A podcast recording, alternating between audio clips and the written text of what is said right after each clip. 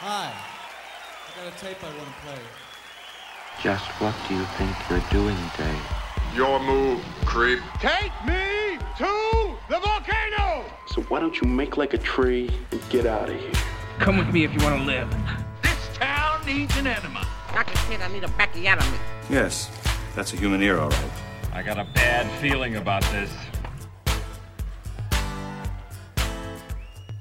So, it's come to this. Oh, baby. It's cold. Man. It's cold blooded. I, I, didn't. I had no idea where you were going with that one. I didn't know where I was. I was flying free. Freaked me out a little bit. I was just bit. seeing what we and yeah, that kind of that darker side comes up because we burrowed deep into the depth of a deceased mind. Yeah, we're going Oh. dark today. I, I'm Charlie. I'm Eric. This is a movie podcast, and uh, we've been on a. I've been on a crime kick. Yeah. Um, I I don't know if what Eric's sense. into it. Yeah, yeah, yeah.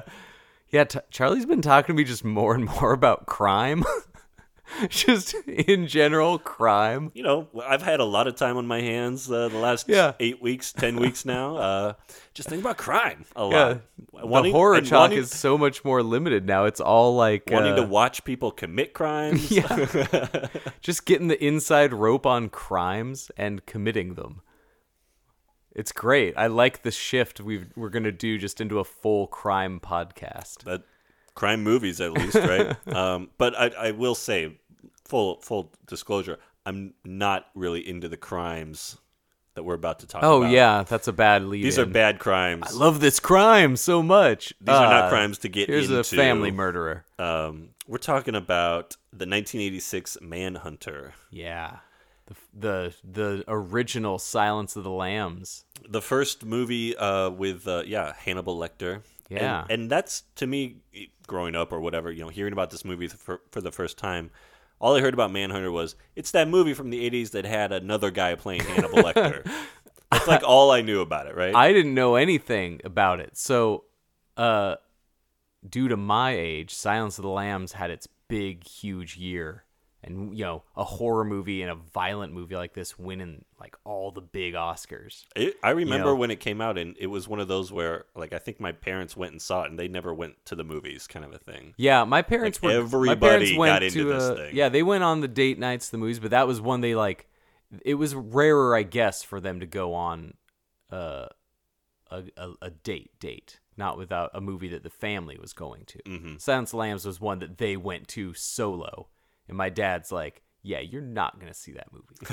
ten Right. year old Exactly. Eric. And then so but it was so crazy to me then I knew it was something like a big deal when a horror movie, this violent, disgusting kind of controversial movie was getting the best picture, best actress, best actor, best you know, Swept. It swept the top yeah, five. like Uh, the major categories. Only the third movie in Academy Award history to win picture, uh, director, screenplay, actor, actress. yeah, all yeah, the big 5. The big five. and Do you know the other two? Trivia. oh jeez, where are you putting me live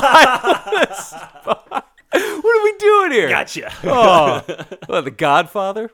Uh, no, it was uh, One Flew Over the Cuckoo's Nest. Oh, okay. And then back in the 30s, uh, there was a movie with Clark Gable called It Happened One Night. Uh, yeah, I know it happened one night. and that, that one uh, did as well. I was never gonna guess any of those. I, for some reason, that's a thing of trivia that's always been stuck in my head. So there you Oh, go. man. You're welcome. I'm gonna be plotting how to make you look like just a total dummy. Everyone listening, uh, Later go on go annoy a loved one with that piece of trivia the way I've annoyed Eric.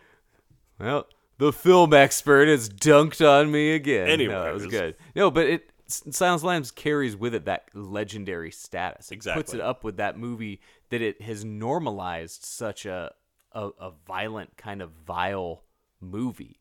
You know, it just puts them right upside like Gone with the Wind on movie lists and all that exactly, kind of stuff. right? and it's cool. So it always had that legendary status. So I saw that one when I was, you know, older than Mm-hmm. 10, but but young enough. I had no idea about the existence of Manhunter.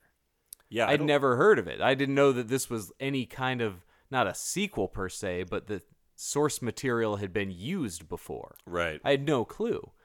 And uh, one night I was, ugh, I was, pr- was probably somewhere between 19 and 21 because I wasn't living at home. I was All in right. my ap- apartment. And AMC would do like this Friday night horror movie night every Friday night, and I worked late, so I would come home. The Friday night movie Friday night night, was on, uh, on horror stuff movies on the Fridays. Yeah. and um, every week I would come home, have In and Out, fall asleep on the couch, and wake up at whatever like the third or fourth movie they were showing. Mm-hmm. And one of these times it was Manhunter. It's starting right at the scene with Hannibal Lecter. And then William Petersen running out of that amazing building down that great staircase. Love it. But the thing is, due to where I came in about 20 minutes into the movie, I had zero clue it had anything to do with the Silence of the Lambs. You missed the whole Lecter all. part. Yeah. Even if I had seen it, it's spelled totally different. Oh yeah. Might not even put that together. Possible. And so I watched, I got immediately hooked because it's that great scene with, you know, the different Lecter. Uh, Brian date, Cox. Brian Cox. Yeah. And then again, that staircase running, which is like the best Brian De Palma Hitchcock kind of shot, you know? I love that the guy's having a panic attack and he's just having to go back and forth and Yeah. back and forth. The most switchback building in history. and so I'm hooked from, you know, watching this movie for five minutes. I, I have no idea what it is. And so uh, my first experience with Manhunter was this his own separate crime movie that has nothing to do at all with the Silence of the Lambs universe. Well, I mean that's kind of cool because you would have seen it maybe in its proper state because obviously this comes out four or five years before Silence of the Lambs. Yeah. it's the first Thomas Harris novel Right. uh, adaptation. Nobody would have known who Hannibal Lecter was before. he wasn't an icon already. Yeah, obviously, exactly. Right? These, you know, so yeah, you would have seen it pure like people would have in '86. And it's not like it was even Anthony Hopkins playing the guy, so it's not like my brain would have even made that Totally, connection. yeah. And I don't think Will Graham's a character in Silence of the Nope, Lambs. not in He's Silence. used in the other He's in material. when they do Red Dragon and and in, in the, the, TV show series yeah. Hannibal. So I had no idea who Will Graham was, or uh, so it's so in, Right. in retrospect, just happened with me waking up on my couch in the middle of the night and this movie being on. When you say it like that, it's like, why would a guy interviewing some guy who's not Anthony Hopkins have anything to do with silence? Like, why would your brain even go there? Yeah, that makes perfect sense. Like, and so you being on a crime kick lately, loving it. and you'd suggested Manhunter. Well, basically, we're going to be doing a lot of Michael Mann. Man, You, you, we, I'm- we I'm- started talking the man. I've been falling in love with Michael Mann for the last couple of years here. I don't think I appreciated him as a younger person. it was Thief that put you over, wasn't it? Um, It was watching Thief. Yeah. I was like, this is a painting. And Manhunter, I think, to, is, uh, we'll get into the same ways, to me, one of the most visually appealing movies. Manhunter visuals Just feel wa- like just a direct uh, descendant from Thief. It, it feels like that, but but it feels like Renaissance paintings at, some, at it. points to me. Like it really is just like kind of breathtaking Feels like- imagery. The best versions of the best Billy Squier videos. exactly. Of the best 80s videos. Yeah. Yeah. Of the best anything I 80s. love Right? these not just crime noir movies, but these neon 80s crime movies. Mm-hmm. That hit such a major button for me. Such a major aesthetic. Uh, and I think Thief kind of starts that just because you see a lot of wet cement with a lot of neon signs reflecting off that. the late night light. diners. hmm And that's the like, oh, Michael Mann shoots night better better than anyone. and so that thief started that, but then stuff like American Gigolo has that same kind of just pink bedrooms and neon lights and oh, I love it. I got that one on on the Laserdisc Oh. recently. I actually we I, I- need to pop that in. And so- I, I haven't seen that since maybe So on good. TV like in the 90s. We'll get to our point. American Gigolo. when we get to our Gear Don't- Fest. Don't don't worry, Gigolo a couple heads. of gearheads here, and uh, and so Manhunter feels like that perfect encapsulation of the era. Felt like Absolutely. it felt like a full MTV movie in a lot of Non-ironic. ways. uh yeah not an ironic capturing of the 80s but just a pure soaking in the the color and the just the whole It yeah, it took all the stuff that I love about Michael Mann, and it was totally like a cross of the sensibilities and the level of crime in Thief, but then the more modern fashion and hipness of Miami Vice. Mm-hmm. So it's like he's just taken up all of his best material and making this offbeat, violent, kind of uh Scary, yeah, scary edge of seat kind of a movie. yeah, just going really dark with it. Mm-hmm. And this, I love more and more. We talked about this when you suggested it a few weeks ago. That I think I've already always kind of the high vote on Michael Mann.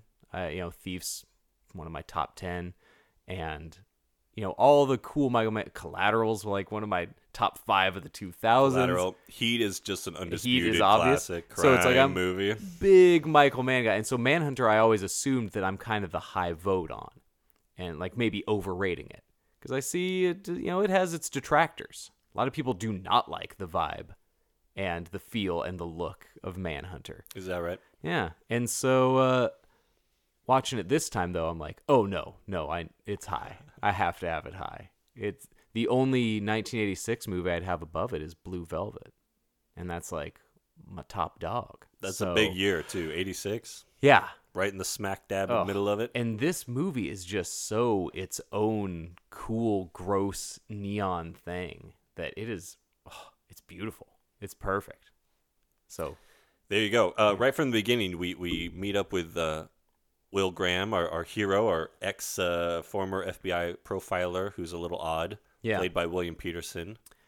let, do you want to? Let's just dive into the deep end on Petersen. That's what I was about to do. I was, Yeah. uh, you know, it's funny because if you know William Petersen, you know him as the CSI guy Yeah, for many years. the role that's made him probably over a hundred million dollars. but now. he had some interesting. Yeah, oh, he's he's he's doing okay. It's crazy. Um, he's the guy who actually, what I've heard stories about, like he was the first movie star who started doing like TV, Hmm. and then basically told everyone, "Hey, this is great. You work eight hours a day. You you're with your Yeah. family. You know, you clock in for three months out of the year, and yeah, you get paid this whole thing. So now all the movie stars uh, are on TV. But, anyways." He was, you know, a cool action hero back in the 80s. I Yeah. think he had just done Friedkin's uh, To Live and Die in L.A. I think that's what got him the gig on in this one. Manhunter. I wouldn't be surprised. Yeah, yeah. I think it was that performance because there was a lot of other uh, bigger names like uh, De Laurentiis wanted, you know, Mel Gibson or somebody like that, like a legit huge name. It's always Mel Gibson or, Right. or Harrison Ford Yeah. when you hear those things. yeah. Yeah. and so they wanted like a guy like that. So for William Petersen to get it, like that, clearly, uh, uh, Mann had some sway at that point. He had and was yeah. able to just be into a movie like To Live and Die in L.A. and get that guy the role. And really, he kind of cast the whole movie that way. Hmm. And uh, but Petersen is like a bold choice for a movie like this. I uh, I have a love hate relationship with this performance.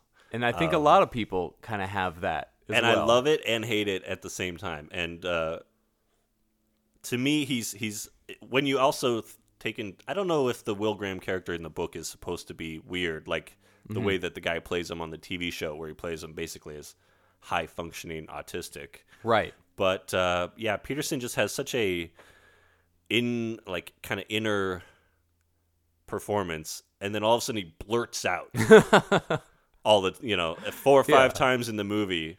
He has the same kind of emotional release, but it's like a guy who doesn't know how to release emotion. so he's just kind of like. You son of a bitch! You, you, you, you," and he's, and he's kind of got this frustrating, like, kind of. You were watching him too, you son of a bitch! So and it just makes me kind of laugh and also go like what is he doing? And also go like maybe that's maybe that's good. I don't know. I, me out. um, what do you think? So I will preface this by saying that I was with you on the like uh he was the kind of the factor that was causing me to what I thought was overrating but was actually underrate the movie because I was not quite confident in his thing in the past. I've seen it a few times now, but something about this past time it was the most I've loved it. I've fully now pushed more over into the William Petersen adds to this movie. And even though there are still a couple of scenes where it feels like he doesn't totally know uh, these words that he's speaking, the one that jumps out to me is like, "I'm gonna get you, sport." the sport is like that's a tough delivery. Calling a dude who has murdered families? Like a family killing serial killer who he's profiling, a man who murdered like four children and a husband and wife. All right, sport. That's definitely one of those moments. Yeah, the the one that always kills That's me. weird. That's a weird thing to to say to someone. The, the just the line that kills me is when he's talking to his wife and he's like, "These killings, they gotta stop." Anyways, but I actually do love him, and he's just got this kind of like vein in the neck intensity underneath, even when he's Yeah. like kind of playing it cool. It feels like this this kind of uh dead eyes Michael Keaton Mhm. kind of I could see that. Yeah, kind of role. he does have a yeah. There, there's a hint behind the eyes that there's definitely some damage. Yeah, and that's kind of what really pushed me this time. And you know, some of it depends on mood, and I was definitely in the mood to watch it. And but those eyes, man, he has these just dead eyes throughout it. And I think a lot of these outbursts and some of the other things is that part of him that he uh, burned off the edges of quite a long time ago still still around in there still possibly recoverable. And i think there is a bit of that uh not quite autism but that weird bubble that he has to put himself into that weird mindset. It's almost like going undercover you know that how the whole movie is about him getting deeper and deeper inside the head of a total psychopath Right. and I think uh, he did that in a way that other people could have done much bigger and had more explosions and more of a. So I like his bridge between the kind of weird, yeah. unhinged guy, the guy whose job kind of makes him crazy on intentionally, with the the real man. You know, I like how he plays it uh, with both, and so this time just really put me over the edge on up, I'm into the Petersen performance. Also, a weird thing: the Ed Norton performance in Red Dragon, Uh-huh. uh, playing the same character. I always thought, like, ah, man, they got such a young guy to play. Uh, it doesn't work for me. Like, I needed that grizzled, lived-in experience. Ed Norton and William Petersen were the same age Oh, funny. when they. I thought William Petersen was like, Ed Norton Way has past. Ed, Ed Norton still looks like he's yeah, could be 16 years old. yeah. he's he just, has- he's occasionally, there's baby flashes face, in his eyes and face. Yeah, And the eyes, man, on Petersen put this over the top. That like lived in look was strong throughout. right. Even at the end when he's wearing that like call me by your name throwback outfit on the beach. Man, that ending. The pink hot pants with that uh Oh yeah. Oh oh oh Oh. oh. I know. Yeah, we'll get there. I'm there. aware. Um, yeah, he uh, he gets called back in for one more case because there's a, a, a serial killer, and, and I just love how he is immediately doing the job. Like it's one of those Yeah. where it's like I'll think about it. Next scene, he's in the bedroom, like going over the forensics. yeah. Next scene, So that what never hit me before, and I loved this time, is him getting called back. It's such a Blade Runner moment. It's such a M. Emmett Walsh saying, "We need you, Dex." yeah. You know, and who it's is so it in this movie? Uh, Dennis Farina, Yeah, A Farina, great- Farina's a, a Mann regular. a great Farina Uh-huh. performance. Oh, this was a good one. This is the He gets all the fun stuff where he's like ordering the helicopters and you know put a PPB on a thing and the thing. he's always like spouting instructions. I love it. yeah. He he brings the uh, just like we talked about uh, Dennehy in FX recently. Uh, he's the guy who can spout anger at uh, any Right. moment's notice in uncontrollable fashion as well. He really has a doesn't sure how just to yell in this scene, but he's gonna yell like a guy caught in a like we got to do this. Well, I didn't think we should do this. Like he always is the guy ramping it up a bit, and it's the really perfect like first kind of star Dennis Farina performance. This started defining what we would see. Oh, yeah. in a ton of different roles like this for the next fifteen plus years. His ability to just talk fast Yeah. is just such a gift. His ability to be like the perfect mustachioed and mm-hmm. pockmarked. The one of the best faces. Great. And yeah, and the movie's got a cool bit of casting. And I just love how deeply they use a lot of this cast and how sparingly. It's one of its big strengths is you don't get to see too much of a lot of these people except for Will. Because we're going on Will's journey back in the shit. Mm-hmm. You know? Oh yeah. And I don't think I wasn't around watching R-rated movies in 1986, but I don't think there was this kind of level of detailed crime profiling. Oh yeah. Like the whole movie is his process and his profiling and this intense profiling. And I don't think we got things like that. I don't know if we got serial killer movies really Yeah. in the like uh, when when I think of all the crime movies that I've been enjoying, the older ones are always mobs or Right. they're uh, some sort of you know maybe psycho or something like that. But the idea of the FBI profiler, Mhm. which just seems such a cliche now, right? Yeah. Every other this feels TV like the show first is about big this. FBI profiler. But kind of this was. I think, yeah. I mean, this is before you have any kind of CSI. This is before you have any kind of Law and Order even on TV. You know, you still had cop shows like T.J. Hooker and stuff happening, Yeah. right? So yeah, we got into like in-depth forensics in The Wire, but we weren't really Right. getting that in like all that long don't process. Yeah, I don't know if you get a lot of crime scene like detailing and and uh, yeah, the way this thing goes into fingerprints and uh, the the different uh, lights that they Oh yeah, use the to- infrared the infrared to read lighting through to the read things and felt tip marker. Like, all Like you're getting into the deep cut forensic stuff, and it's handled in such a way that I thought it was just super interesting. that Oh, this in-depth profiler, like it, watching this movie from '86, that as we can think did it first and best.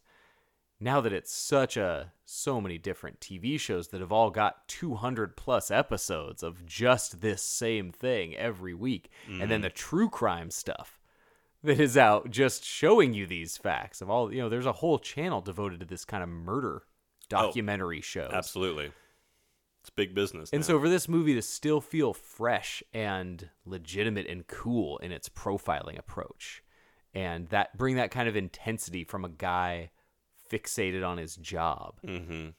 oh i think it only just keeps make the movie look better and better and better And you know, this movie, there's a few shots like when he first enters the the bedroom, and there's you see the blood kind of spray everywhere. yeah You get Oh. a few pretty gruesome shots, but you really don't see a lot of the stuff. You get flashes of photos, crime scene photos and stuff. yeah But Mann has just such a great way. He also wrote the screenplay Hmm.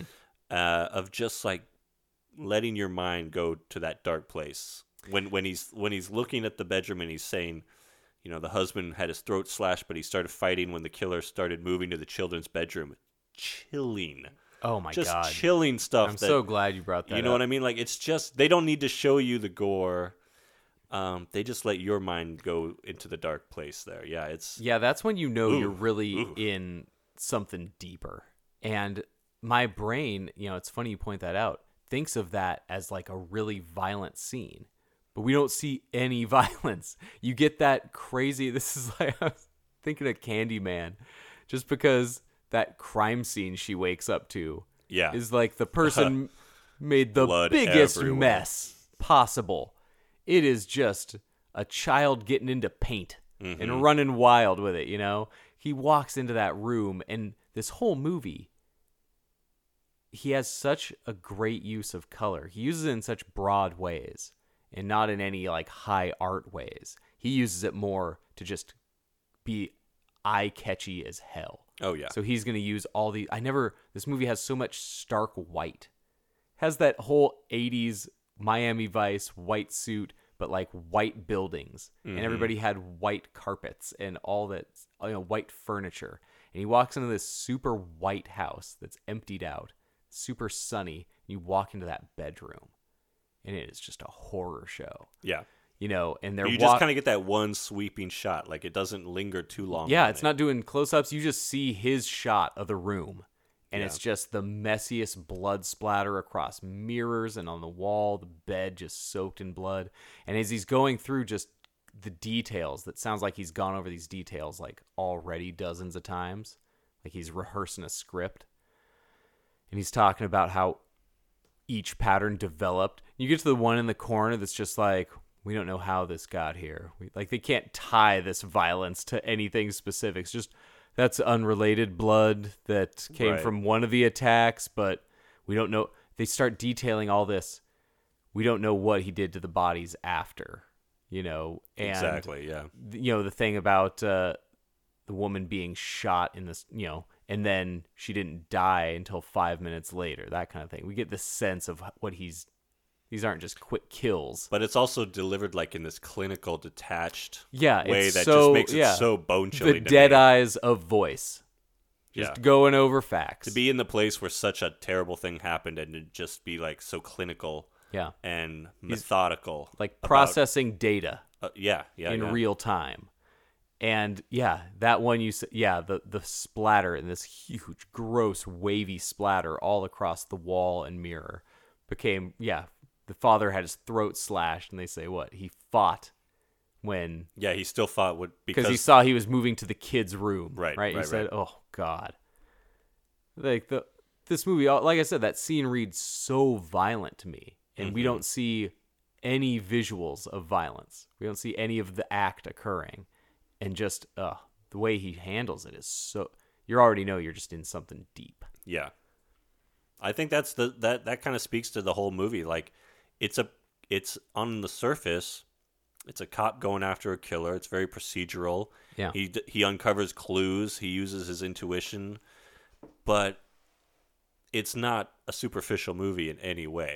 It's very uh, just affecting and under the under the skin and and just yeah, it's it's on another level where it just uh, keeps your attention. It, He does a really good the, the- facts of the case and stuff. Yeah, the movie doesn't keep a really wide cast, which is a strength because it allows us to really focus on and really get into the thick of it with some of the characters very quick. Uh, the famous Hannibal Lecter is he even in the movie for 10 minutes? May, yep, he has basically one main scene. Yeah. in the beginning, and yeah, maybe uh, the first small, 20 we meet Lecter. a small one where he makes a phone call, and then another one where he makes another phone call. I think. Yeah, it's it's Yeah, for all the talk of how Hopkins is only in Silence of the Lambs, you know, 20, 20, minutes, yeah. or something. Yeah, I would say Brian Cox is probably in eight minutes of this movie. Yeah. he's really not a major character. It's not a Hannibal Lecter movie, is the No. thing.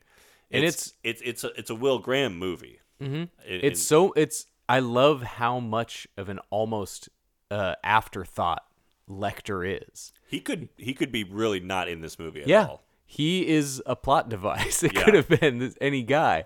It is uh he is a guy to transition the movie from oh all right, we found this clue in his room.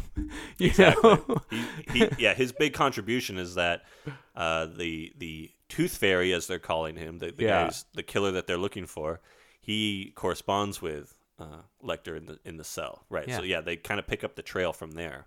I want to get to the tooth fairy in a bit here. Oh yeah, we're we're But- gonna spend some time on. But yeah, I love Brian Cox in these scenes. That was another guy, I guess, and as I think about it, as with Petersen, I wasn't as sold on on Brian Cox's performance because he's kind of funny in the movie. He's just a, a more normal human Yeah. face than than Anthony Hopkins. Anthony Hopkins had the like crazy eyes, and you know was in the the violent mask. Right. Well, Anthony Hopkins plays Lecter so obviously insane, Yeah. and uh, He plays him like a like he's the Joker or something. Something like that, yeah. Lecter is a Joker character. I mean, yeah, I mean, he plays him so uh, so rigid in a lot of ways. yeah. Uh, Brian Cox Brian is really just like a we- guy in, we a, see in a when, white coat. when we meet Brian Cox, he is like dead asleep on the bed when Petersen comes in. He's he rolls over. He's very uh, almost genteel and, and kind of friendly. Yeah. But, but but then you understand that it's a false friendliness, yeah. and he's I love this idea. It feels almost X Men like of there being this uh, ultimate brain, like a guy who's like you know, and Jody uh, Jodie Foster really gets into that. I love how like no, if I say that, he's gonna know that I actually am talking about. You know, this guy just knows what I'm thinking Mm-hmm. before I think it. How do you outsmart a guy like that? I love that kind of big brain supervillain guy behind bars, but still able to manipulate all these different, you know, like the MacGyver of psychopaths. Well, the second scene is Brian Cox is uh, making a phone call and he hacks the phone Yeah. Then in less than two minutes, gets Will Graham's home address on the phone. I love that by scene, being the smooth talker, like, oh, I've got to catch FedEx, Federal Express here in five minutes. He's got almost got like a Oh, God. British affectation, Yeah. Well, and uh, yeah, and then it's like, oh shit, Lecter's got his home address. yeah. This is bad. It's such a great scene how low pulse he plays it Yeah. the whole time. Like he has Like he's done this a co- yeah. dozen times. Even just him hacking his jail cell phone Yeah. to reach an operator instead of dial out. Like it's all like, is that a thing you do with phones with a gum wrapper? he seems to think so, and it obviously worked for him. Just like this guy's so confident with every single step of this plan Mm-hmm. that it just seems like the most normal, casual conversation the whole way. It's so good. But it, it's very casual in the way he does it, whereas Anthony Hopkins would have taken ten minutes to, you know, unscrew each screw and place it on a little. Anthony trophy. Hopkins played it with a lot more uh, insane eloquence Yeah. and elegance. Yeah. And Brian Cox is very much like a guy who recognizes that I have two total minutes before my guard is back in there. and so I don't have tons of time with pleasantries, but I can still be a thankful gentleman in other ways. Totally. He plays it the whole whereas Anthony Hopkins would have he would have gotten a little more scene to chew, I think. This is more of a compact we're playing the greatest hits and we're getting to the end of this and it's going to be fun kind Right. of performance. He makes so much use of his time and I'm glad Mann's the kind of director who understands the value of a cool 5 to 8 minute character. Mm-hmm. He is one of the first directors that I noticed that as a thing, as an effective, cool thing. I'm thinking Willie Nelson in Thief, Oh yeah. you Sure, know, sure. as Okla. That's such a cool one bit of scene, casting, right? yeah. It's such a good. The scenes between the two with Caan and Nelson are just so good, and I would have never thought. You know who? Willie. we got to get Willie. Yeah, got to get Willie for this one. Early '80s Willie. Yeah. yeah, early 80s Willie. It's so perfect.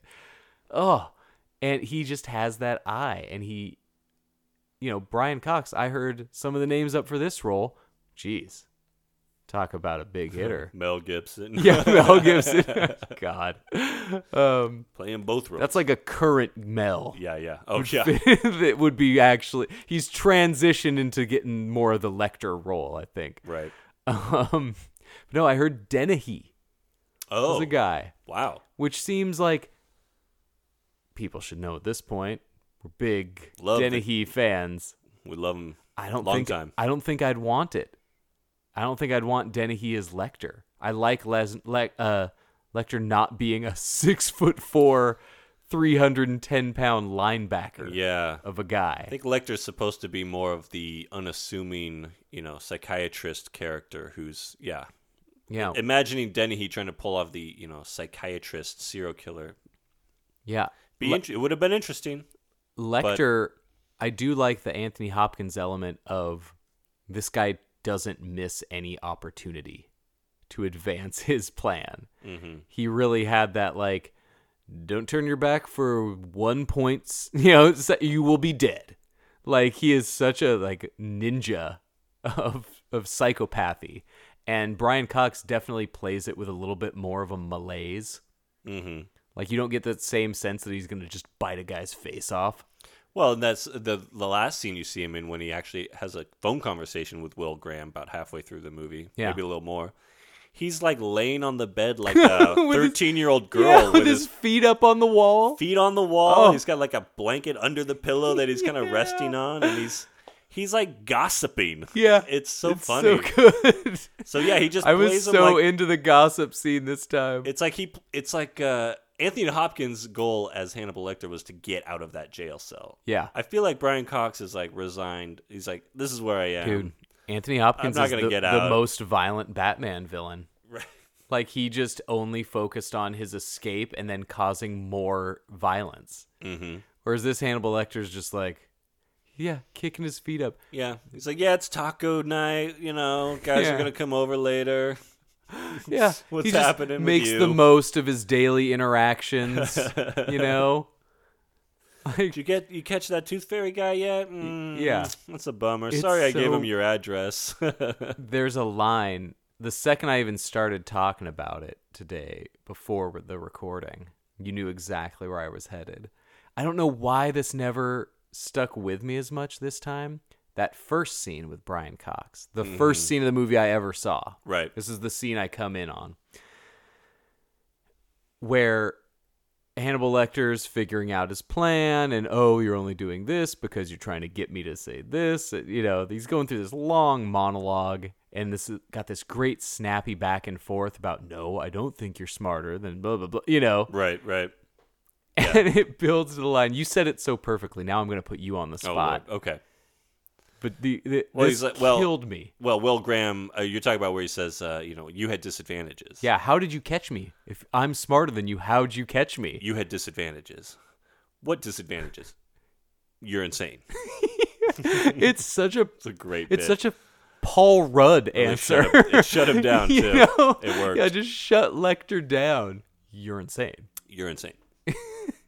It feels like such more of a modern Marvel movie joke. Hmm. Where there's always this tongue-in-cheek interplay between supervillains. That's something Thor would say to Loki. Yeah, Mm, right. You're insane. You're insane.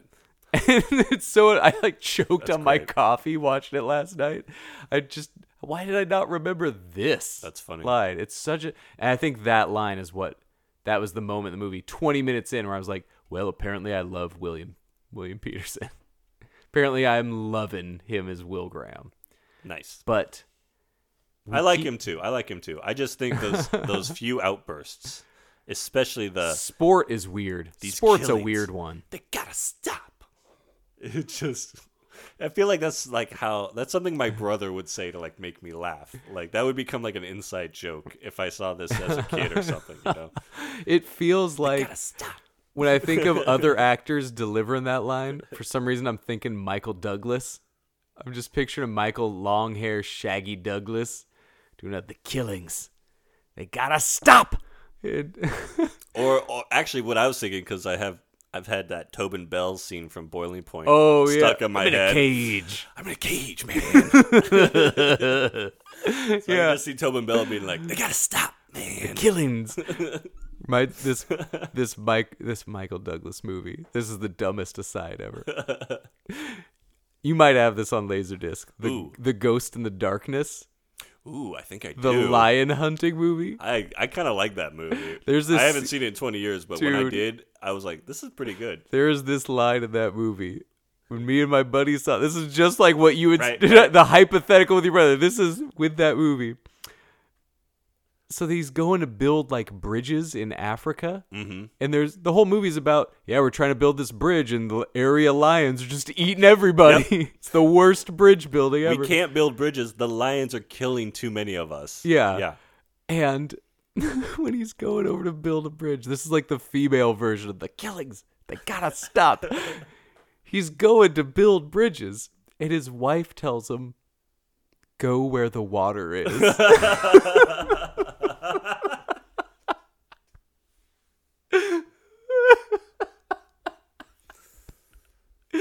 Thanks, honey. yeah, it's my job. We're not building city walks.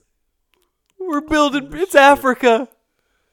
They need bridges over their big rivers. Now, was he like a guy who had never built a bridge before in his life and was like, "I don't know why I got this assignment"? Yeah, just to build Val bridges. Kilmer getting to, told to follow them bridges, man. she says it. He looks up from like a Bridges 101 like book. Huh? I haven't gotten Beautiful. there yet, but That's yeah, a- it's yeah. like, oh my gosh, Makes sense. that feels like Water. the the poor the the line the poor wife is given. This that feels the Right. So anytime, anytime, yeah, I could, I could definitely see that being a line. Like anytime there's a lull in the conversation, like, go where the water is. Yeah, yeah Shut up. yeah. you just learned what it. this guy did. We've been dating like a week. Love that. And so I like that, you know, I l- actually do like his interactions with um, his wife in this movie. And Oh yeah, I Kim Greist, Kim Greist, great '80s actress. except I don't really like her in Brazil, which is the thing I think Oh, of when I think of Kim Greist. I really like her in this movie. She feels like a softer, more uh relatably wife Glenn Close. Oh yeah. in this movie, which I would have gotten none of in Brazil. And I think it's the right tone for her character. Sometimes the wife characters in these profiler movies are the most thankless yeah. roles, you know? And I like how she never. Well, the family, right? They always get left behind. yeah, these family are the most unimportant suckers in a profiler movie, right?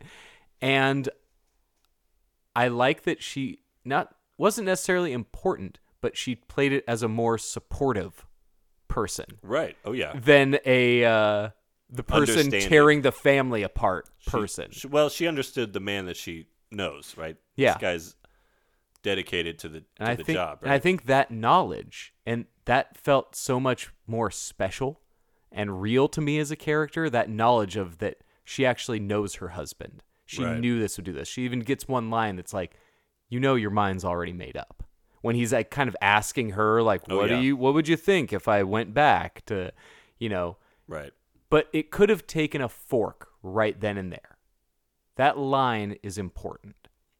And this is what really sold me on her small part, but important part in this movie. That could have taken the tone of her character into the family tearing apart. You mm-hmm. know, you already had your mind made up. She could have read that just slightly differently. Bitter. And would have had such She a more bitter, bitterly, right. hos- hostile, caustic tone that you would have known now we got to get to that part of the profiler movie where his life actually does fall apart at home and he's Right. We got to really show his personal crisis that he's going through and the movie is smart enough and well crafted enough to show that personal crisis in more interesting ways than family drama. Yeah. E- even when they have to relocate them because the killer knows where they live, she's like, "This is good enough. We're fine." Yeah, she's not You playing know? it like a total old vet, Yeah. cool customer, but she understands what baggage comes with this Yeah. man. Yeah. Yeah. And I like that for the role. I that I think that makes the role much more memorable, and I, I love that. I don't know how, I don't know where that input came from, but I'm giving it to all parties, giving credit to all parties because I really liked that interplay. It gives him some em- emotional anchor. I mean, Mm-hmm. obviously he's dealing with families are being killed, and he's got the family. I liked his kid too. The the great scene in the sh- in the grocery store aisle. Oh yeah, him and his kid talking. He kind of tells the kid about how Lecter actually attacked him. he's back I in the day, that that sense of realness great, great scene. Yeah, and this this wonderfully communicative relationship. I love when his kid actually asks him about this job that he sees his dad mentally affected. hmm You know, this eight year old understands it, or younger even. something like that. But yeah, he kind of he's kind of he's got that like you were in the hospital and then and then your mind was sick and then this. you know, Yeah, so he's pieced kind of- together things that he's heard, Right. and this is him finally giving him more adult explanations and not holding back and actually not trying to frighten him and trying to wreck this kid's life. And that could have it, the scene could have been played like that too, where he Yeah. scars his kid. I think that's more common. And I like that he tried to take his son to a place of understanding. And it was that it was kind of more touching and felt more real that this father and son were trying to communicate like that, you know? And it's such a less juicy way to make a movie like this. It's easier to get, you know, memorable scenes with more drama and Right. the fact that he underplays there's no this kind there's of There's no stuff. like crying kind of scene breakdown scene but but yeah of course you know i, I do think it like you said he's kind of gives the kid the most adult version of the story he can give him and kind of Yeah. relate to him and then the kid's like so uh what kind of coffee you like yeah. let's change the subject Folgers, right, Dad? but, but the kid says it in the very much like all right dad i get it we're good you know so I like that too, yeah. and I'll tell you why this is going to sound great scene this maybe I'm reading too much into this. I love as a kid um where you first start trying to understand your parents Mm. as people other than your parents. You try to get their ticks down, you know, and that starts when you're about that kid's age, 7, 8 years old. right You start learning what sets your parents off. You start learning what kind of things they laugh at on TV. You know their favorite TV show.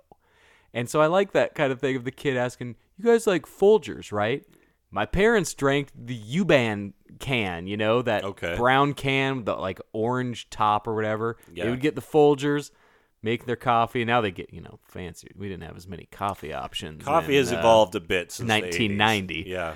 Um, That's true. But I noticed, you know, my parents buy the same brand of coffee every time. I don't drink coffee, but you know, I love those kids noticing those things, and so Mm-hmm. I liked how they ended on more of like a man. This family is recognizing each other. Right. These people are recognizing what they want in this family. And that's that's just another aspect of why this movie is so much deeper than just a crime procedural catch the bad guy before he kills again Yeah. kind of plot that that you could see it as. But I Uh, really love all the real time developments of William Petersen and uh, Dennis Farina trying to figure out their next steps in stopping this killer. The movie spends half of its runtime with no sight of the killer.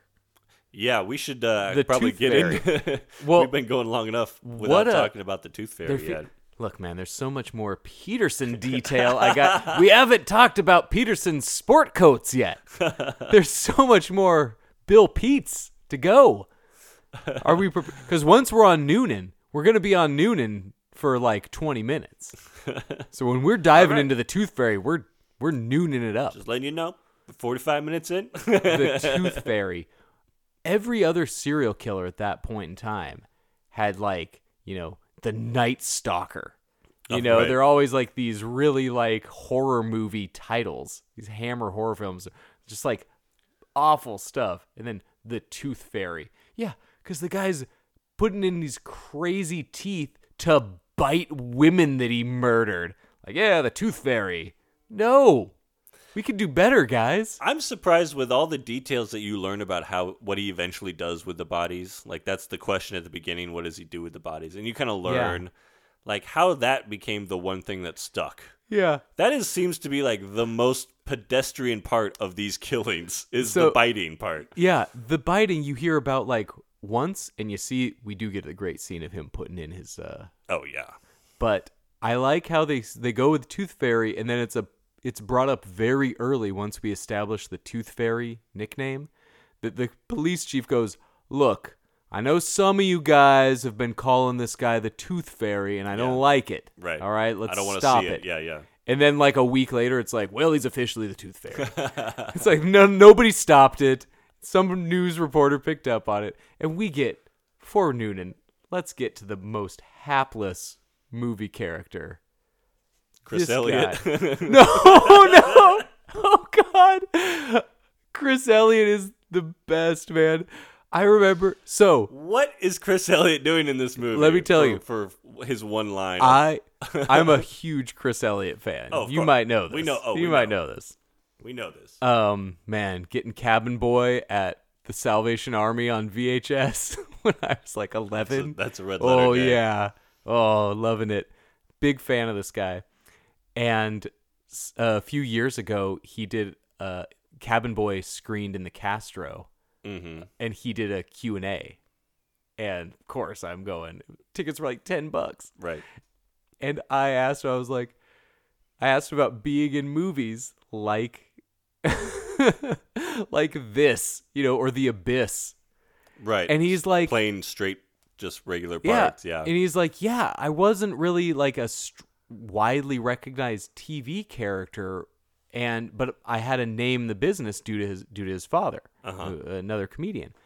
And so he's like, so the roles I started getting were just like, no, they need this distracted, f- distracting, fuzzy-haired, awful bearded guy to show up for one scene and be like, wait, who is this guy again?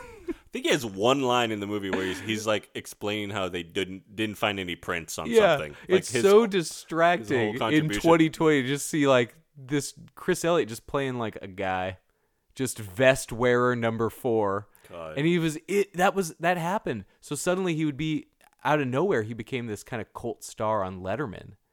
I was know, gonna ask if I was gonna ask if he had already been on Letterman at this point. 'cause Yeah, that- it that's was kind of where he made his, his right in there. Yeah, uh, same time, and then suddenly he like blew up on, as like a cult Letterman guy, and then it was like, oh yeah, who's this distracting guy and like showed up at one scenes of dramas.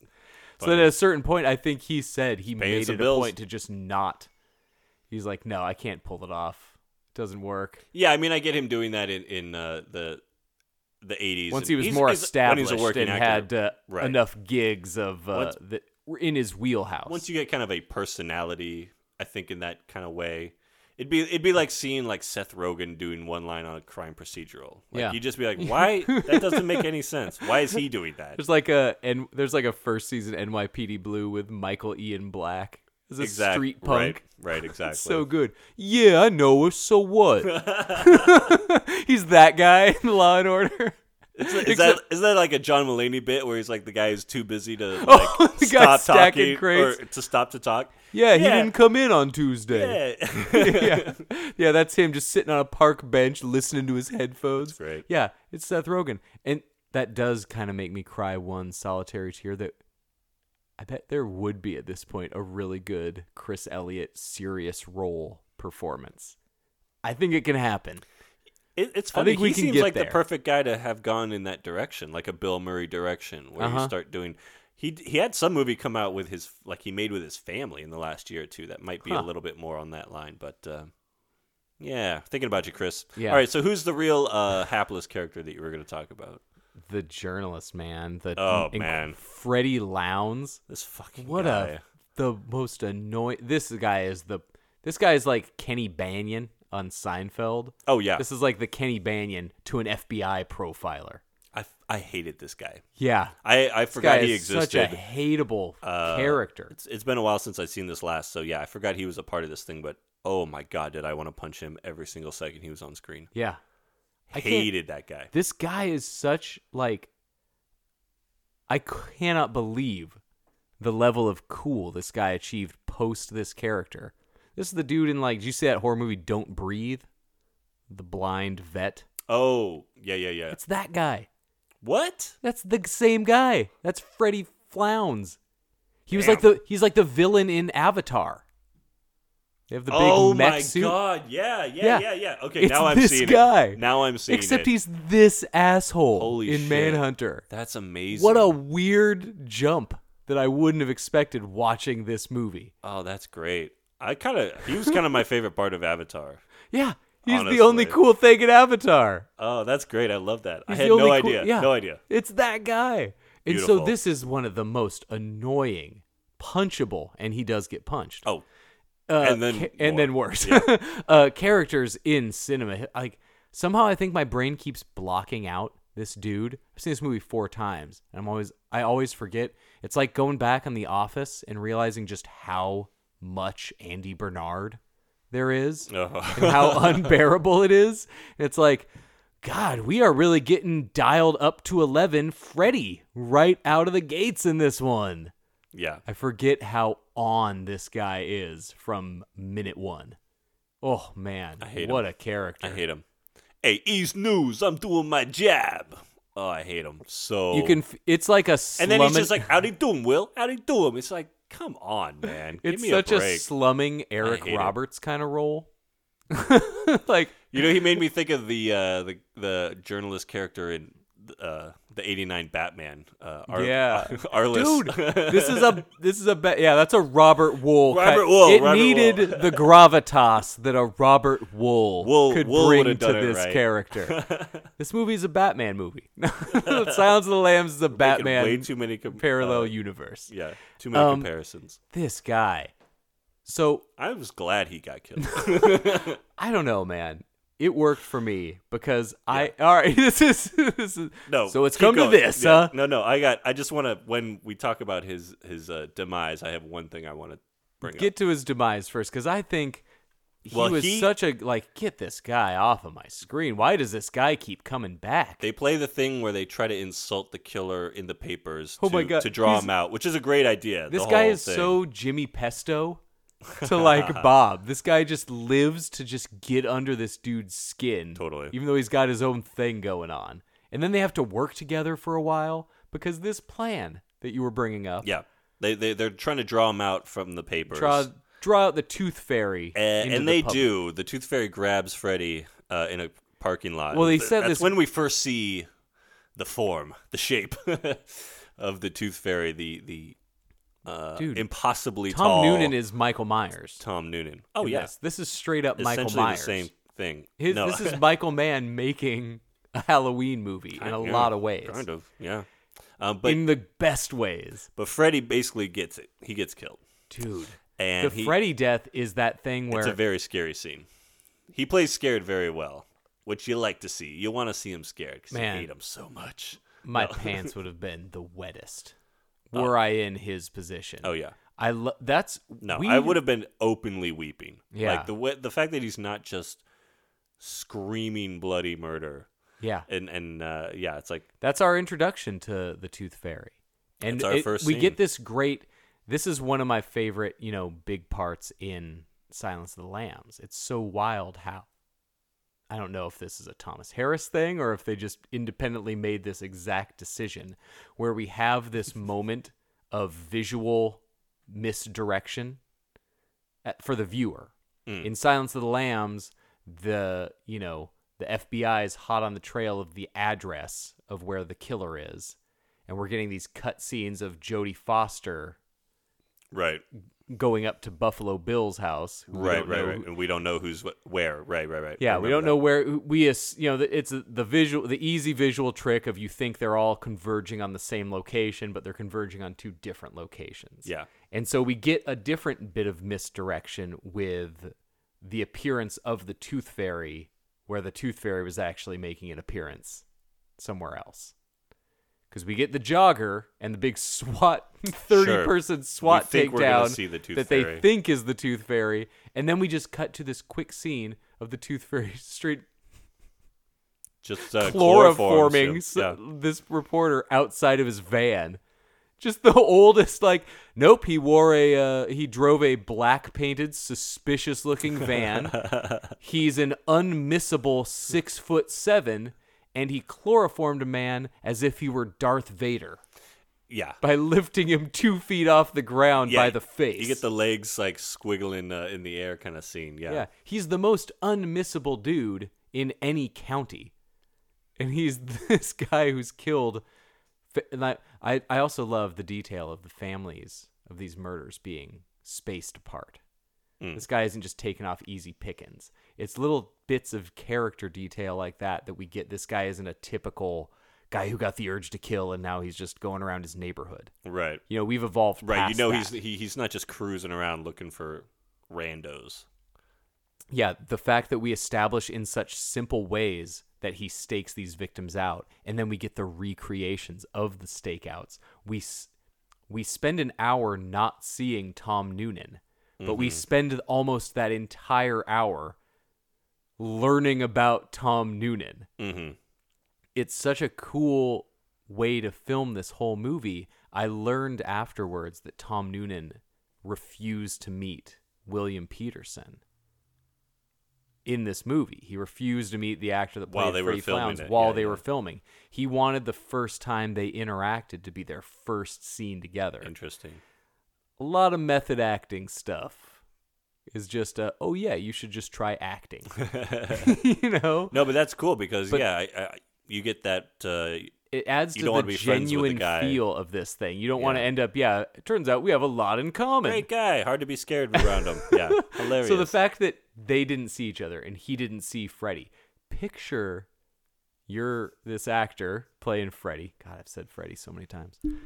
the first time you see Tom Noonan is him wearing his butterfly collar polyester shirts that he's had for 10 years Hell yeah. with a pantyhose pulled down over his face and some wild tooth denture imprint from his cleft palate staring you inches from your face. That's your first visual of this actor. and he just goes, and he has when we see him, yeah, he says he finally says, "Here I am." Mm-hmm. Has like all these he- weird pauses going on, and just such a bizarre, So we kind of like memorable, but bizarre. throughout our our uh, our podcast so far, we've kind of landed on a lot of movies by chance, by like some guy getting brought up during an episode, and then after the episode's done, like, hey, we should do an episode on that. exactly. And I think uh, what Tom Noonan we brought up during uh, FX. oh yeah, Oh, he's yeah. what the distractingly large henchman in the background. Six foot How did seven Tom- dude in a Tom Noonan- and suit. God bless him. I will go out of my way to watch anything with Tom Noonan. He's just one of those guys Right. that brings something to every performance, and But- he's doing it while being a freak show center of a man. It's crazy. How did this guy get any gigs? How do you find anybody to play opposite? Well, it's one of those things like Dennehy kind of too, where it's like Dennehy was like a football player in his youth and got into acting despite maybe not being the typical look. Yeah. Like so, Noonan must have had some kind of thing like that too. Like probably wasn't any good at basketball or you know whatever it Yeah. was, and then you know it's like oh I'll I'll, I'll uh, do some high school theater and it, it maybe gets. But yeah, it's like such a like Yeah, I mean he's he's such a fascinating guy because he's this mix of this John Sayles writer and like stage performer. Uh, you know, he's written several small independent productions. Uh, and uh, one, he had one really famous one, the one that kind of like was his uh My Dinner with Andre. It was called What Happened Was. okay. It was like his art house flick. But that came after he was able to earn money by playing like the villain in Last Action Hero. So I was gonna say And I all know these I know kind- him you know, as those kind of people. the yeah. villain in RoboCop 2. you know, that's what like cuz this guy's 6 foot 7. The only roles he can play are like, well, uh, you know, there's an X-Man movie coming out. One of them is a tall freak. Uh, love him in House of the Devil. A recent Noonan. How's the Devil will be a well, future probably ten episode. years, ten years old by now. But Yeah. yeah, uh, yeah, Da- he's he's a great just Damages was like a great. he- Uh, he played like a detective on Damages, and Hmm. so I loved that I you know had seen him as the serial killer in this, and then seeing him finally play a detective. Has he he's has he ever done a David Lynch? Because him God, doesn't he feel like the most Lynch kind of had a guy to show up? I had up? a flashback to Lost Highway with the two giant detectives Hmm. who uh, come to their house in the beginning. yeah, And just like man, that would have been a perfect Noonan feels like spot. he feels like such an obvious David Lynch choice that I can only assume that there is some kind of beef between them. I can only assume a feud, even though we haven't. There just has to be a good reason that one of them doesn't want to work with the other. Absolutely. Feels like a great match. Because yeah. Tom Noonan had How that. does he not get the giant in Twin Peaks? You know, role. No. Yeah. That's the problem. He's just not giant enough. Well, there was a You bigger giant. cup- there's a bigger, two inch taller giant. You're always gonna learn that, kids. There's always a bigger giant. It's funny you bring that up because I also learned in one of the little extra features on the DVD, which I skimmed through, I think, for the first time last night. David Lynch was close to being the director on this movie. He was Whoa. interested in it. Picture 1986 David Lynch, the year of our God, Blue Velvet yeah. instead taken on a crime procedural. Think about how badly you want to see a Lynch crime procedural. Because every Lynch movie has crime proceedings. oh yeah. There's always cops Oh, are a staple. Blue of Velvet is at at heart a crime movie. Every Lynch movie Yeah. is from the standpoint of the criminal. Yeah.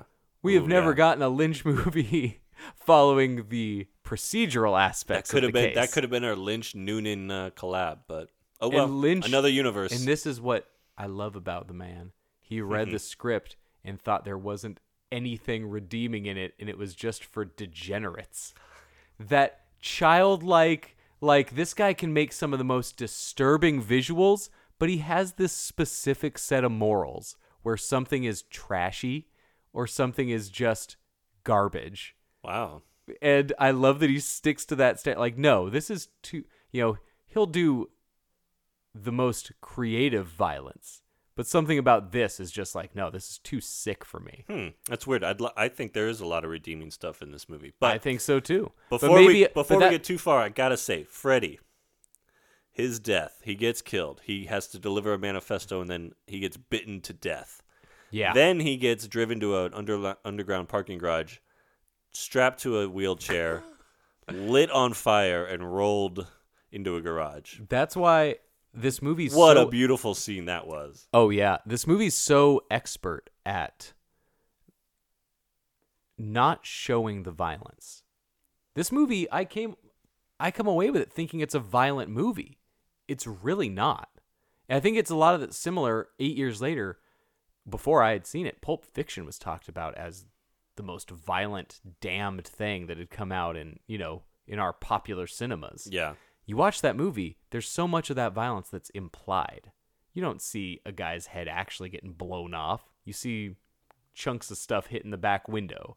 You don't actually see Bruce Willis gut a guy with a sword. It all happens underneath the camera. Mm-hmm. And Manhunter shook me so bad.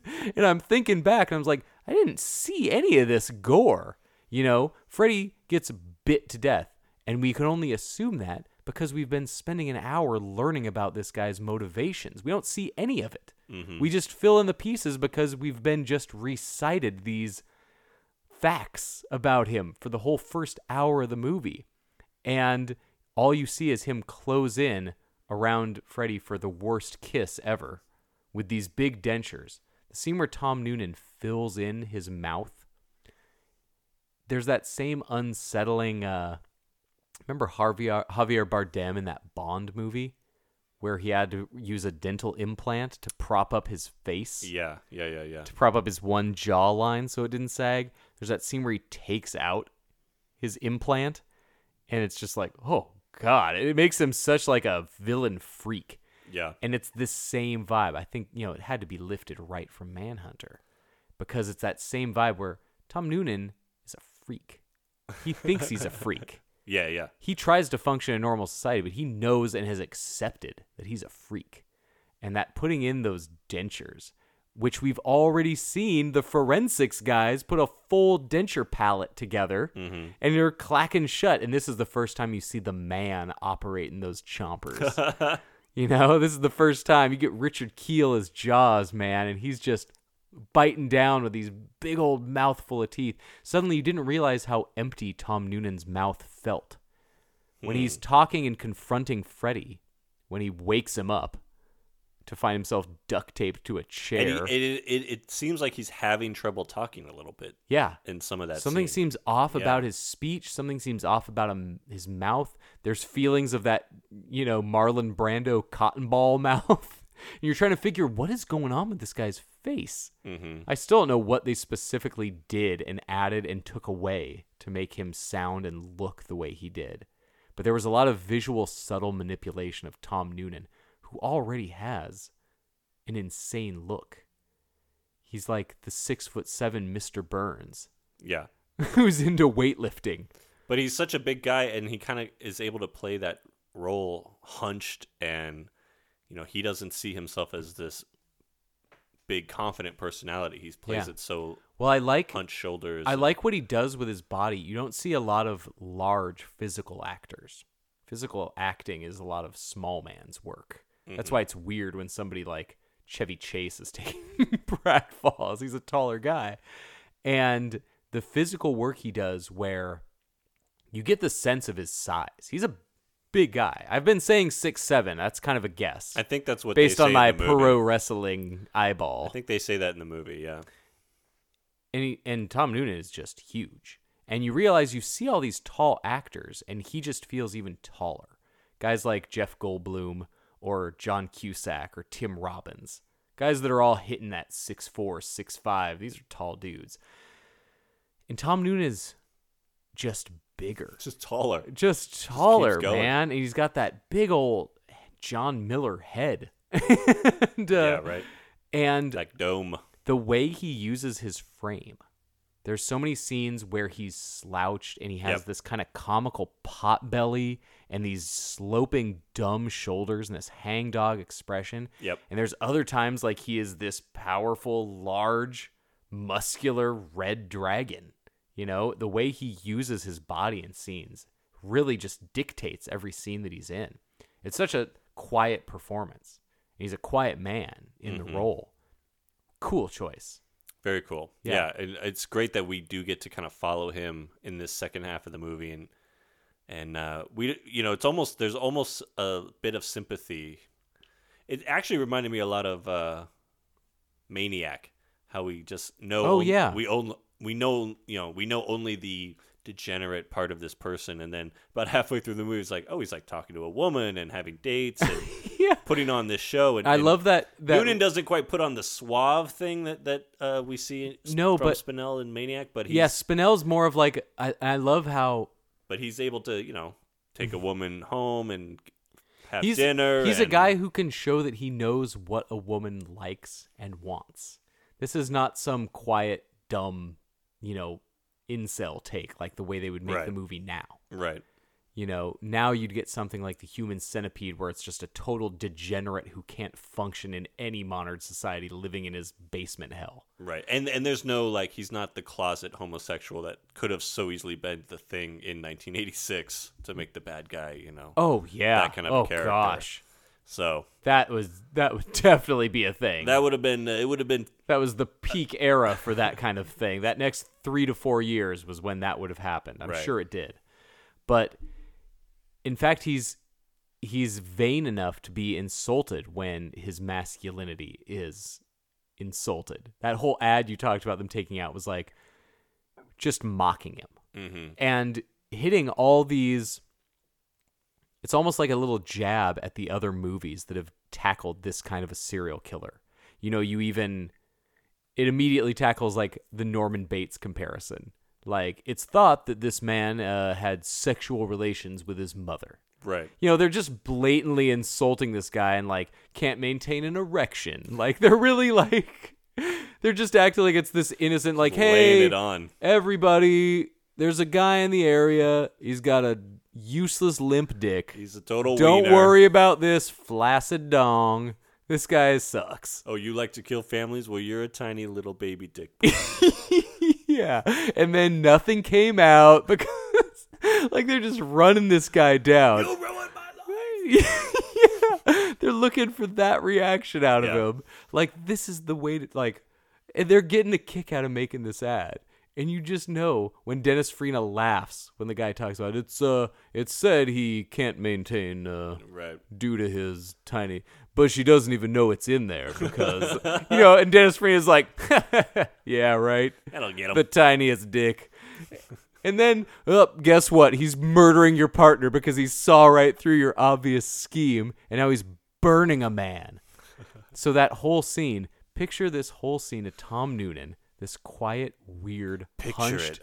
guy with a man an actor who's never seen tom noonan before opening his eyes up to that sight. That's great. him in pantyhose and the way that ending man. This is such a long scene. It's probably only like four minutes long. It feels like an eternity.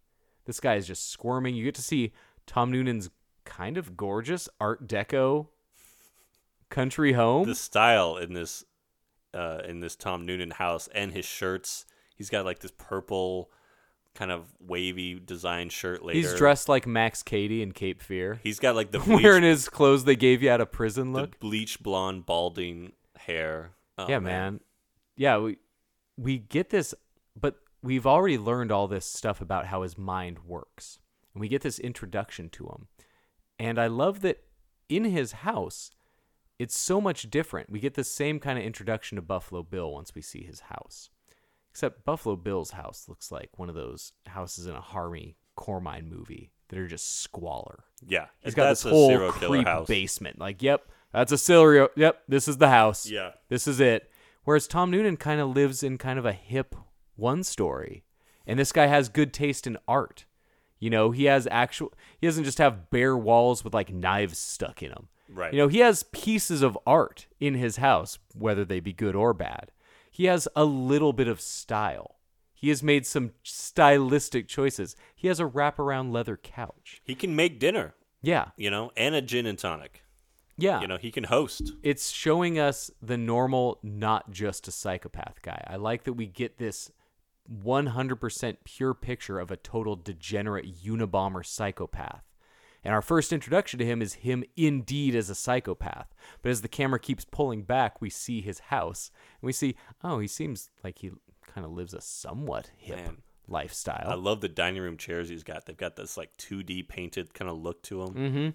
Gorgeous That, stuff. like yeah and yeah, you say that scene with Freddy where he's lit on fire after having to read his basically ISIS confessional. Yeah. That actually, it turns out the Tooth Fairy's a pretty cool guy, and uh, He means it. he's able to be just like rock hard, like a lot, like a lot actually, and it's impressive. Like he's reading this long note for the first time of like, just like yeah, well, it's like you- you're gonna be sorry you said that about me. yeah. Kind of a note. Yeah. and it's kind of this guy that saw the plan but is responding it's you see it now with it's just a it's a twitter thread it's one it's two smart people arguing stupidly just for like 15 posts and it's like you know both of these guys are smart but it's like this guy has a tiny dick and it's like actually it's kind of cool and it's like That's what personal ads were back in the day Yeah. before Twitter. and You just had to respond once a week to each other. So I love this Tom Noonan quiet, creepy, violent man who also you get to see him genuinely charming a woman. mm-hmm. And I like that detail that this is not a full sociopath. This is not a guy who doesn't regard human life. And they hint at that. Remember how weirdly we took the last time we saw Halloween in a theater? Where they where we were finally like, wait, so did Michael Myers eat a dog? right. Like, He's did- an inhuman. Did we ever hear force. that before? He ate a whole dog, right? Just a raw dog in a kitchen. Bit into a dog. He just ate just a it. loose dog. and, and so I like how this movie, we talked about this guy's That's what I Michael mean. He's got Myers. some class in this one. Yeah. He specifically brings up their cat was missing. We don't know if he also kills pets. Oh, and then yeah, William yeah. Petersen's like, check the the, backyard. Maybe the cat died recently and the kids buried it. And like they cover, they throw that out real quick. Like turns out the kids buried it. He didn't kill the cat.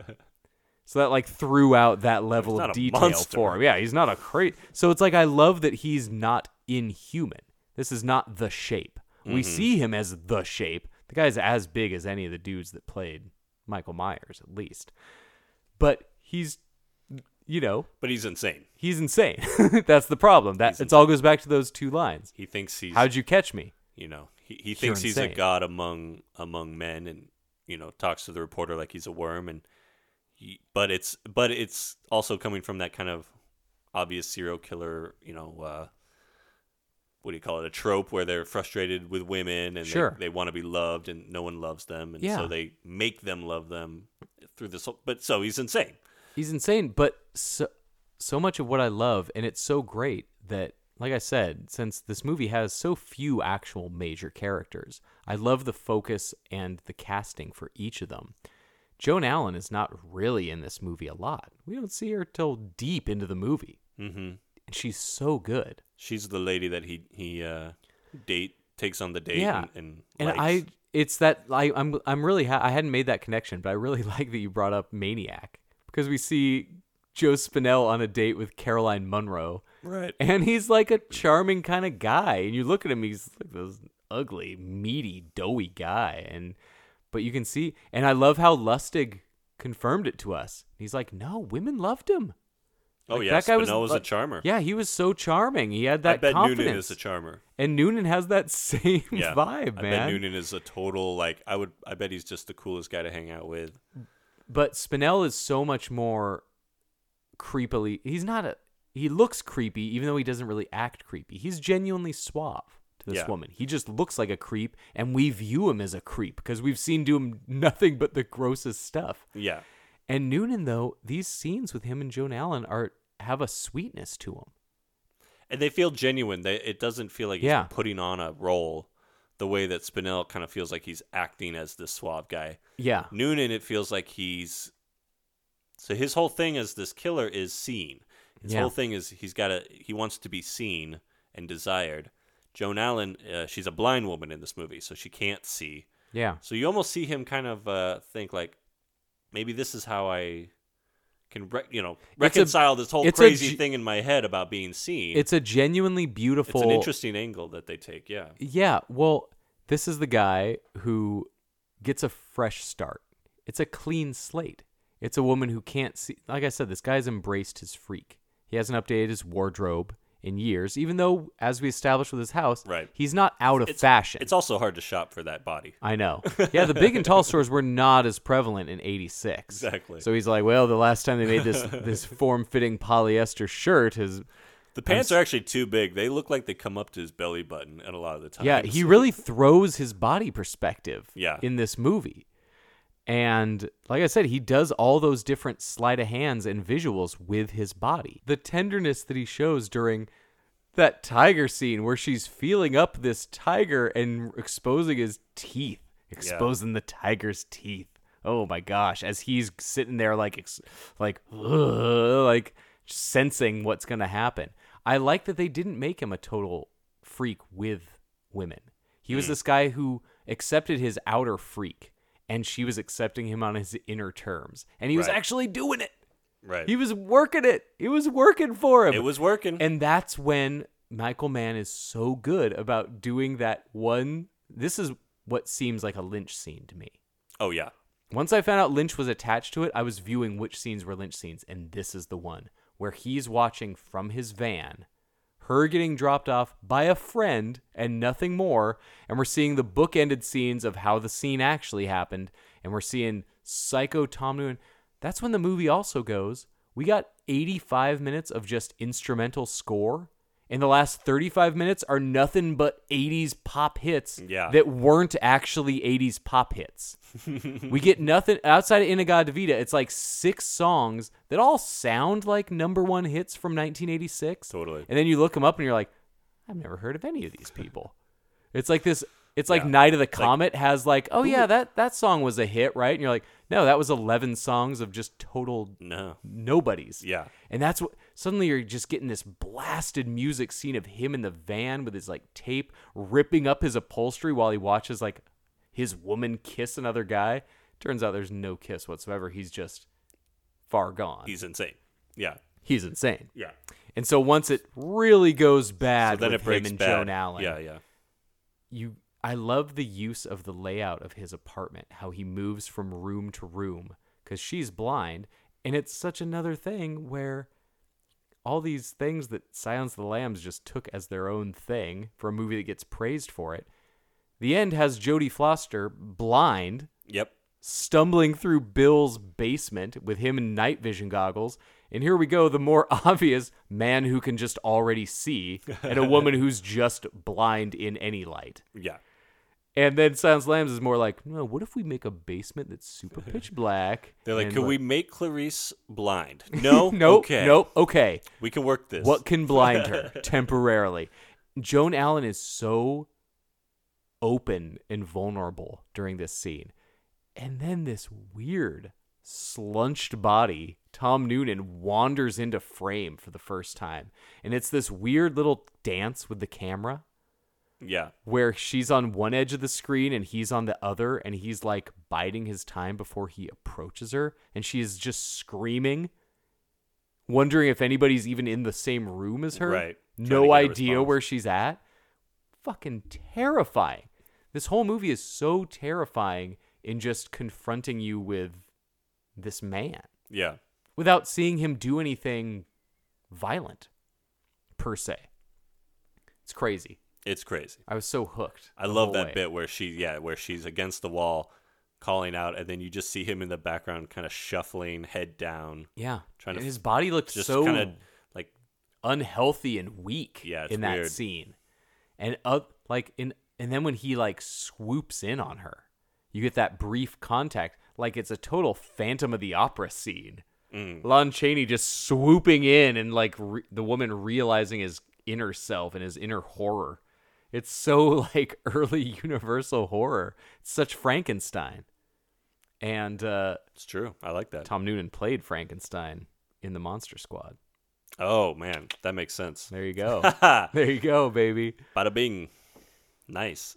Yeah, the the ending scene is kind of where we finally get the violence that we've been Yeah. waiting and for. Think about that, man. All this violence of this movie just feels like you get that final closing in scene where they are rushing to this man's house. Their profile's finally paid off and they are trying to stop another murder. And you get that Michael Mann nighttime slow mo yeah. that he's so good at of William Petersen essentially running the 100 yard dash into a man's bay window. doing another doing another kind of outburst where he's like, he's got someone in there. He kind of gives him the the, the Tom Atkins like, stop it, Ooh, stop it. I was getting strong Atkins vibes Strong from Atkins. this. and uh, yeah, then rushes in and, and times it perfectly with In-A-Gadda-Da-Vida and and just Dude, once Tom Noonan pops in his In-A-Gadda-Da-Vida tape, man, it's on from there. that's such a. Scorsese moment. Oh, yeah. you know, and it's so great with this blaring music that's just now scoring this woman's life. You know, we got we got Goodbye Horses in Silence of the Lambs, which is Mm. unbeatable. but in the God In-A-Gadda-Da-Vida is such a it's such a kind of funny meathead song to be Totally. playing. A total cool meathead song, not like Rock and Roll Part Two playing during Joker. But you just imagine like a It's the teenage, uncool way to use a it. teenage Tom Noonan in the '70s, like smoking dope, being like, "I should kill families." Yeah, no. Uh, Yeah, that's the ticket. But yeah, you finally get the moment where Petersen crashes through the window. I love all the. I just love that whole sequence. Yeah. And to confront this killer, and Noonan just slaps him around, cuts him up, Dude, tosses Noonan him made- against the fridge like he's a fucking paperclip. It's so weird that this time All of a sudden, right? the, the the movies that I was being reminded of this time, I was never reminded of before. I brought up the Blade Runner thing earlier. Like, we need you, Deck.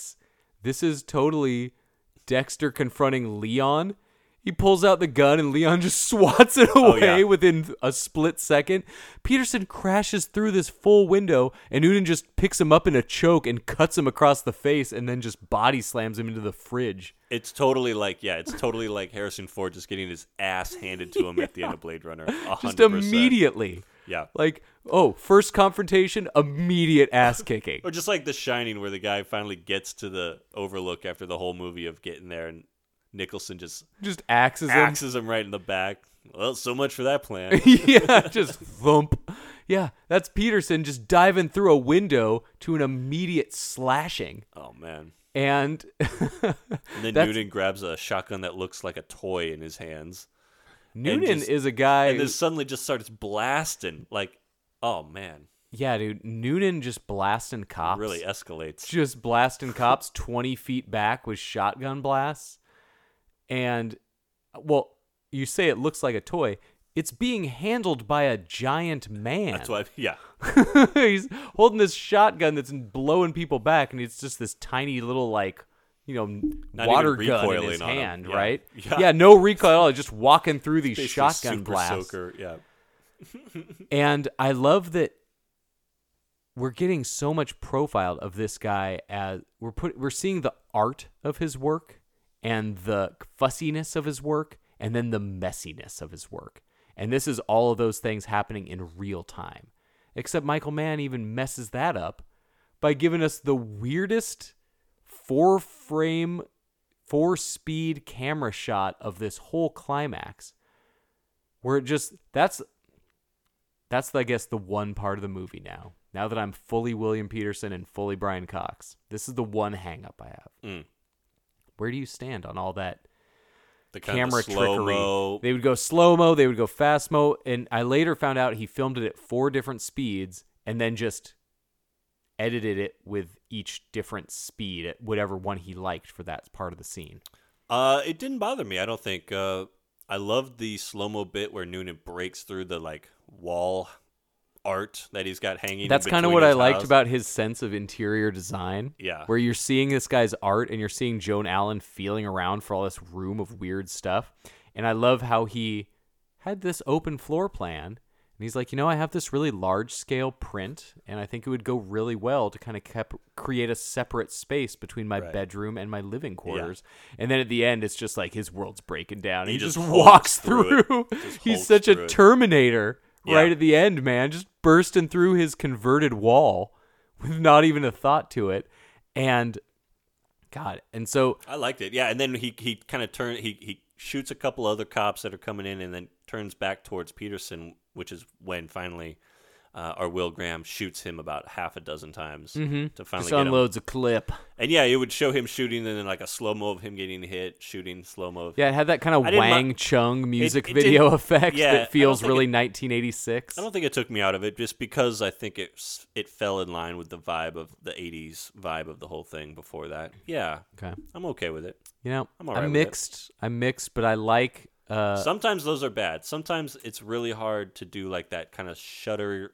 Yeah, effect, overly motion. textured, super affected kind of scenes. You know, I'm thinking of more of the final scene. I'm kind of comparing against Taxi Driver, and I like how the violence in that final scene plays out with him. You know, shotgunning off that guy's hand. You know, the violence was quick, real time. Right. And I kind of like that aspect of like all this havoc was caused in like 40 real time seconds. Yeah, And I think all that stutter effect kind of took away from the like, oh, like seven people ended up dead. And one guy had his face cut open and his body shot. And uh, it all happened in about 24 seconds. yeah, I could see that being like because we've been building to this confrontation the whole time. Yeah. so to kind of then have it. Uh, Suddenly, that was the first thing. The whole movie kind of had that music video vibe. I was even getting Tequila Sunrise vibes at the time. I totally got a tequila sunrise vibe. Uh, the, Oh. the one sunset scene, at least. Yeah. That's our Um, episode 100 right there. It's Tequila Sunrise, it will have, baby. it will have come to this at that point. yeah. uh, I was getting some strong like, oh, this is like good tequila sunrise at several different points. yes, And that moment at the end, I was like, it's kind of tequila sunrise right now. yeah, Kind of hitting that tequila sunrise. it hits him at the end. But yeah, the good guy wins. Uh, the final, final end. Yeah, after all of this darkness and violence, he's back with the family on the beach in Florida, Yeah, and he's got the short shorts, and uh, dude. we that, have a, a just the freeze frame. That, Yeah. that that floods the whole movie. credits. Stay, I, I was like watching it, waiting for it to fade. Same. Just stays up the entire credits, while that really bad heartbeat, heartbeat, Dude, that's such a that song plays just like on a loop for four minutes at the end of this movie. So how funny is it that Don Johnson, at the height of his Miami Vice fame, had his big hit single "Heartbeat"? Yeah, And then Michael Mann's like, well, Don Jay's gotten too expensive. Got to find another heartbeat to close out this movie. That's why I'm saying the instrumental score on this movie is gorgeous. oh the score is the synth score tier. is so good. oh yeah, And then like 85 minutes in, suddenly it is just a 1986 like American Psycho style blaring soundtrack. funny. And it fucking rules. it's Dude, so I had that. I've- good. I've, had that song stuck in my head all day. Ah, Yeah. Yeah, it's such this So bi- and then that's why I'm like, yeah, I think I know this song and then you get to the credits and you're like, who the f- who are these people? I think that I think that was like Red Seven. It was yeah, like some, Red 7. just- oh, that's yeah, people Oh yeah, Red 7. Wait, no. Huh? No Red Seven. I 7. think I'm thinking of UB forty. It's such What a funny like Yeah. it's a similar reason like oh god. Yeah. I'm sorry. I'm sorry. I'm so thrown by that song. We hit that freeze frame and then it just plays this full same freeze frame visual. It never fades to black. Never. It just stays on this shot of this family on the beach. It's like their backs, and you see the ocean, and the kids throwing something. So Kids he's in throwing a stick. throw. Uh, the, William Petersen's wearing that "Call Me by Your Name" outfit. Yeah. we get to see a lot of Peterson leg in this final scene. This whole movie, this guy has been. I love his look of stubbly 1986 Oh, the stubble was on with point. with the loosened tie. It's that that perfect cross section of when police detectives looked exactly like stand-up comedians. oh yeah. That was like right when it hit. That was the cross right well, there. he's like in the foren- you know, the forensic scene where he's in the bedroom. He's got like the the like ultra pleated, like kind of baggy slacks. Yeah. The kind of baggy tucked in like office, you know. It's so sick. I love it so much. Yeah, it's kind of like the, the thing that you know they would wear on their off days in Wall Street or something. Oh yeah, it's so good. Yeah. But it also feels like, oh man, uh, Richard Jeni's gonna do a set down at the Comedy a Cellar. little bit. And, And- it seemed like he maybe had some kind of Jheri curl thing going on with the hair a little bit at one point. Man, his, His- so we were talking about David Lynch. This movie feels it's so crazy. He did Blue Velvet that same year, And those are my number one, number two movies of that year because this whole movie has the exact same kind of blue velvet wrap up. It so feels like Jeffrey at a barbecue with his parents and hanging out with Sandy and her parents. And it's that whole like the Robins have come home. Right. This scene is shot just. This is such a Robins have come home scene. Oh, they have a full thing this with the, movie. the baby turtles. We Yeah. see in the beginning. so the they have this Robins, it's the about baby, turtles. turtles hatched. I think most of them made it. Most of them made it. Most of them made it. Man, It's gotta stop. yeah, it's such a David Lynch movie. I'm so sad that that's he's great. such a sweet guy that it's like this is disgusting. But I feel like so the redeeming things I feel like are in the relationships with the wife with with Will Graham and, and Yeah. how his wife is strong and supportive and cares about him and he cares about her, and uh, that's a genuine thing. And, and Tom Noonan kind of almost having this breakthrough with a woman Yeah, who is making him. You know, there's a scene where he almost starts crying in bed after they've made sweet yeah, tender that's the thing, blind man. love. That's what's kind of heartbreaking And about it's- that. It's like I think there's all that there, and it's all it's like the uh, the role of the women in these guys' life. You know, Yeah. keeping them sane or you know failing to. Uh, Well, I guess, yeah. but Just also, I want to mention the name Francis Dollarhyde. great name. Tooth Fairy is named Francis Dollarhyde, the easiest to stand out name in the phone book. And it's spelled dollar and Hyde, like Yeah. Jekyll and Hyde. Yeah. It's and great. so that's a little like hmm, subtlety. and I love his relationship so much with Joan Allen in that way that it's like you had it, man. You're right there. Right. You're not that far up. You're a guy who's shown that he knows a lot of topics, can carry on an interesting conversation. You're not a total backwoods psychopath. You have somehow connections that can allow this private one-on-one sedated tiger session. Yeah. Really. Obviously, this guy knows people, knows people. and we're just seeing kind of. I like that the movie just gives us the degenerate side of him, while hinting that like there's more to this dude. You're not going to see a lot of that stuff, but we're going to give you glimpses that show this guy's living a fairly full life. It's- he has hobbies Right. that aren't just staking out family murders. Right, exactly. Yeah, he's not that lone wolf. He's he's got a, a you know a job and a profession and relations with people, and he was so close to just redemption. He was right there. He was right there. Obviously, he's killed you know two families already. yeah, so he's a bad. He's, he's in a bad deep. guy. He's in deep. but you get this glimpse of it could have been different. Yeah. You know, he he- wasn't that far still from being a salvageable human, Right. not just a straight up inhuman sociopath. Right. And that's the thing that ages the best about this movie. That's what makes it such an ageless flick, regardless of the fashion and regardless of the Paula Poundstone uh, sports coats. You know, And the This- neon green kind of lights everywhere for some Yeah. reason. Yeah. this has such a strength in character and is so truthful to its characters and so lets them let us in on who these people are and it's just so satisfying because of all that and it has this it's easily my favorite of the Thomas Harris series uh with probably the TV show being my second and then Silence of the Lambs third Yeah. uh, out of the whole series, though, I mean, it's so special. And I keep thinking that I'm the one overrating it, but then every time I watch it, I'm like, nope, not high enough. There you go. Love Manhunter even more. It's one, uh, and and it's one I think you can watch. Like I'm gonna watch it again for sure. I am dying know. if we ever get theaters open again. Even I- if you know the plot and stuff, it's it's uh, there's so much more to yeah, take in. I've never seen this on the theater, and it feels like that needs to ramp up the request. We need to pull some strings and get a Manhunter big screen. there you go. viewing. We're talking Oh. to you, Neil. Just call him out. I think it came to this. Oh man, We're we're longer than the running length of Manhunter into analyzing Manhunter, man. but this was great. I mean, you know, uh, This is our first Michael Mann, and we went in we went in, as far as you can go. and there's a lot to talk about, and and uh, you know, I think we hit on a lot of Universal stuff that's great in a lot of movies. you Yeah. know, and this movie has a lot of things about it that are great, that are great in a you know, I in a still lot of fe- Michael Mann I still feel that of- it's unloved and underrepresented. it's un you know it's underrated. It it I don't know if it bombed when it came out, but It did. I don't think It people was not a really were- moneymaker. People It- were not into it. Yeah, it lost money. There's a reason for a long time. It's got a 7.2 on the IMDb, so it's it's It definitely has its uh, yeah, it fans. uh, but for a long time, I think it was the one that they were, whether for reasons solely related to like, yeah, we don't want to muddy up the different Hannibal Lecters.